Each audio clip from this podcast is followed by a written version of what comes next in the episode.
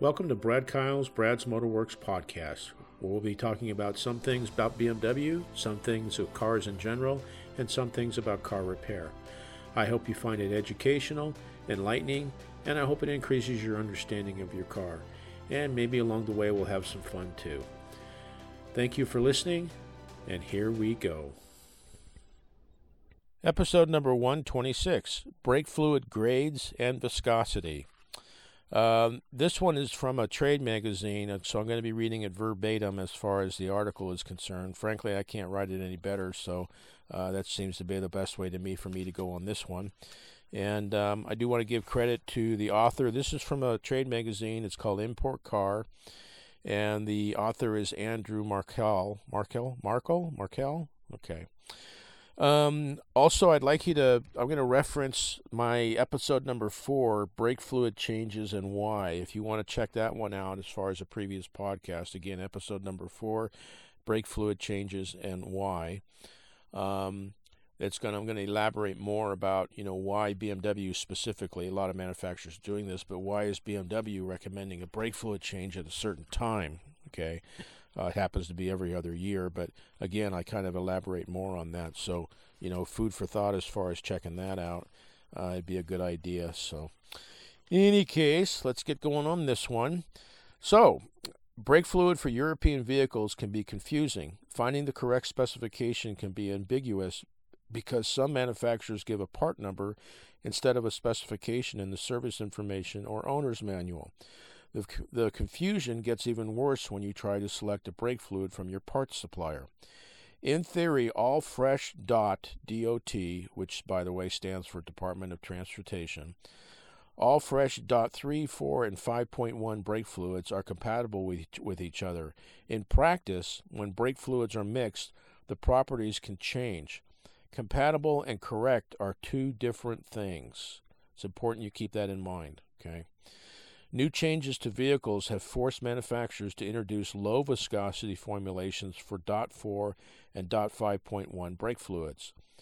Brake systems are not getting hotter. Brake systems have seen the addition of A B S and stability control systems. Most of the changes to brake fluid have been made to optimize the pumps and valves inside the A B S hydraulic unit, which is also known as the H C U. The pressures inside the H C U can exceed three thousand P S I. If the brake fluid does not have the correct viscosity or kinematics, the fluid can cavitate when it is forced through the pump or valves. Cavitation produces tiny bubbles in the fluid. The small bubbles can alter the performance of the H C U. The viscosity is controlled by the formulation of the base stock. The viscosity of the fluid is also changed by the percentage of water absorbed. The additive package also can control the viscosity and performance. The additive package is a mixture of anti-corrosion, anti-foaming, and other secret chemicals that give the fluid the desired performance characteristics for operation in vehicles. Like I mentioned earlier, D O T stands for Department of Transportation, and the D O T sets the standard for brake fluid. The two specifications they look at are the boiling point and the viscosity. The boiling point is, is the temperature at which the brake fluid starts to boil or becomes a vapor. D O T specifies a dry and wet boiling point. The wet boiling point is measured when the fluid has three percent water content. Uh, just a quick side note, um, on that first episode that I talked about, I think it was number four, of why B M W wants to recommend brake fluid changes. The biggest reason is because most brake fluids are what's called hygroscopic, which means they will absorb water right through the air uh, and through any of the rubber parts in the brake system, in the fluid part of the brake system, okay? So, Society of Automotive Engineers, S A E, says the average car, when the brake fluid is one year old, two percent of the brake fluid is now water, okay? So, if the wet boiling point that D O T comes up with when they're testing the fluid is at three percent water content. That means after about a year and a half, your brake fluid, even though let's say your car was brand new or you had the brake fluid changed, a year and a half later, three percent of it's now about is about three percent of it is now water. Okay, so you are now potentially at whatever the wet boiling point of that brake fluid is, that specification, you are there. Okay, so B M W recommends brake fluid changes every other year. Okay, that was just a quick side note. To meet the D O T specification for boil point, D O T three fluid has a dry boiling point of four hundred one degrees Fahrenheit and a wet boiling point of two hundred eighty-four degrees Fahrenheit. As the D O T number increases, the boiling point increases. New standards for D O T six brake fluids were drafted during the pandemic. Viscosity is measured by how the fluid spreads out over a surface in a measured amount of time. For brake fluid, the measurement is millimeters squared over a second, or M M two slash S. Viscosity has been the characteristic where brake fluid specifications have changed in the past two decades. Two new brake fluid grades have been introduced to address the viscosity issue, D O T four plus, or low viscosity, and D O T five point one E S P. Both of these fluids have a lower viscosity rating. When you compare D O T four to D O T four plus, the main difference is that the D O T four plus have a, has a viscosity of seven hundred fifty millil, millimeters squared instead of eighteen hundred millimeters squared per second of regular D O T four. The same is true for D O T five point one E S P that has a viscosity half of D O T five point one. This, the viscosity of the fluid is critical for the operation of the H C U. The kinematics of the fluid is highly dependent on the viscosity. If this, the viscosity of the brake fluid is changed, it could change the A B S performance and the corrections of the stability control system. Compressibility is also a specification for brake fluid. Some very high-end racing synthetic D O T four and five point one synthetic fluids can give a better pedal, but it is so small of a difference that only the very, very, very best driver, drivers can feel it. D O T five brake fluid is available. It still has applications for collector vehicles. D O T five is a silicone-based brake fluid instead of a polyethylene glycol-based fluid. Silicone is an inert substance, and this is why it is safe for some gaskets and seals. Polyethylene glycol-based fluids, or conventional or synthetic, will not mix with silicone fluid, D O T five. It will lump together somewhere in the system. So if you have a car that you... especially if it used to have D O T five and you want to change it to D O T four, um, you're basically having to replace every single rubber part in that system. Okay, so hoses, seals, uh, caliper, piston uh, O-rings, every single rubber part in that uh, system would have to be replaced. Okay. Additive packages. Due to contamination, heat, and or oxidation, additive package chemicals become depleted. When this happens, the pH of the fluid can change and the anti-foaming agents can stop working. Combined with the high water content, the driver could experience brake fade. Some European manufacturers like B M W and Land Rover recommend an extended service life brake fluid. This fluid has an improved additive package so that the replacement interval can be extended to three years. Uh, I don't know about Land Rover, but that it's not the case with B M W. It's two years. As far as I'm aware, it's two years.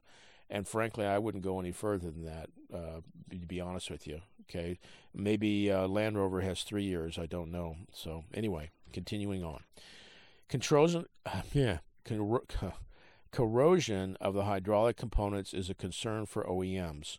When the brake fluid additives degrade, the surfaces of the brake lines are first to start corroding. The increased pH causes copper to become suspended in the fluid. Copper comes from the copper brazing in the walls of the hard brake lines. Copper can be a problem for A B S and some valving, but it is an indicator of the state of the brake fluid. The more copper that is present, the chances are greater that corrosion is happening in the system. When there is corrosion, it is a sign that the brake fluid's anti-corrosion additives are depleted. Flushing. When the difference in the brake fluid viscosity, excuse me, with the difference in brake fluid viscosity, the old fluid must be removed from the master cylinder to the calipers. Replacing a vehicle's brake fluid requires more tools and skills than a glass bottle and a clear tubing. Old school methods like the two-person or gravity bleeding techniques still work, but they are not efficient at replacing large volumes of brake fluid quickly. Machines and devices that could power or pressure bleed a system can make a fluid flush as efficient and profitable as possible. Power and pressure bleeders are changing along with the systems they service. In the past, only fifteen to thirty P S I was required to pressure bleed the system, but some new A B S modulators with electronic brake proportioning may need fifty to sixty P S I to bleed or flush the system. If you can't get your pressure bleeder to work under these conditions, look at the service information for the required equipment or pressure settings. On their own, gravity, manual, or power bleeding methods can't thoroughly flush the volume of fluid in the A B S modulator. Inside the modulator, there might be as much as five ounces of dirty fluid after flushing. The only sure way to flush the fluid is to use a scan tool to actuate the valves in the hydraulic control unit. Be aware that the worst fluid is trapped in the A B S valves and passages due to their non-integral design. Okay. So that's the end of that one. Pretty good little article on brake fluid and, and uh, again, what needs to be done with it. And, again, that was written, you know, more towards repair shop owner and technicians, but I, I thought it was worthwhile. Uh, hopefully it didn't get too technical for you.